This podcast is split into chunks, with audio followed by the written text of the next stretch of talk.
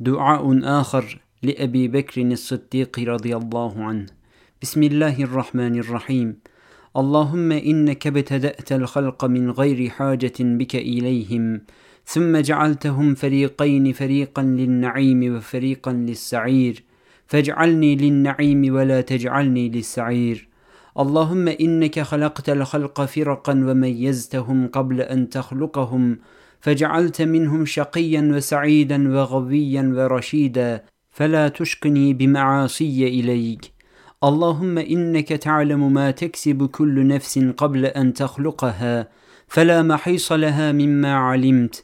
فاجعلني ممن تستعمله بطاعتك. اللهم إن أحدا لا يشاء حتى تشاء فاجعل مشيئتك أن أشاء ما يقربني إليك. اللهم إنك قدرت حركات العباد فلا يتحرك شيء إلا كما قدرت. فاجعل حركاتي في تقواك. اللهم إنك خلقت الخير والشر وجعلت لكل واحد منهما عاملا يعمل به.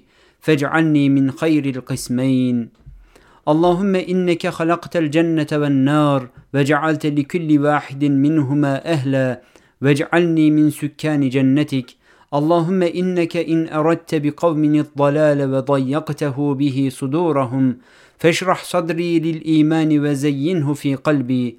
اللهم إنك دبرت الأمور وجعلت مصيرها إليك. فأحيني بعد الموت حياة طيبة وقربني إليك زلفى. اللهم من أصبح وأمسى ثقته ورجاؤه غيرك فإنك ثقتي ورجائي ولا حول ولا قوة إلا بالله العلي العظيم.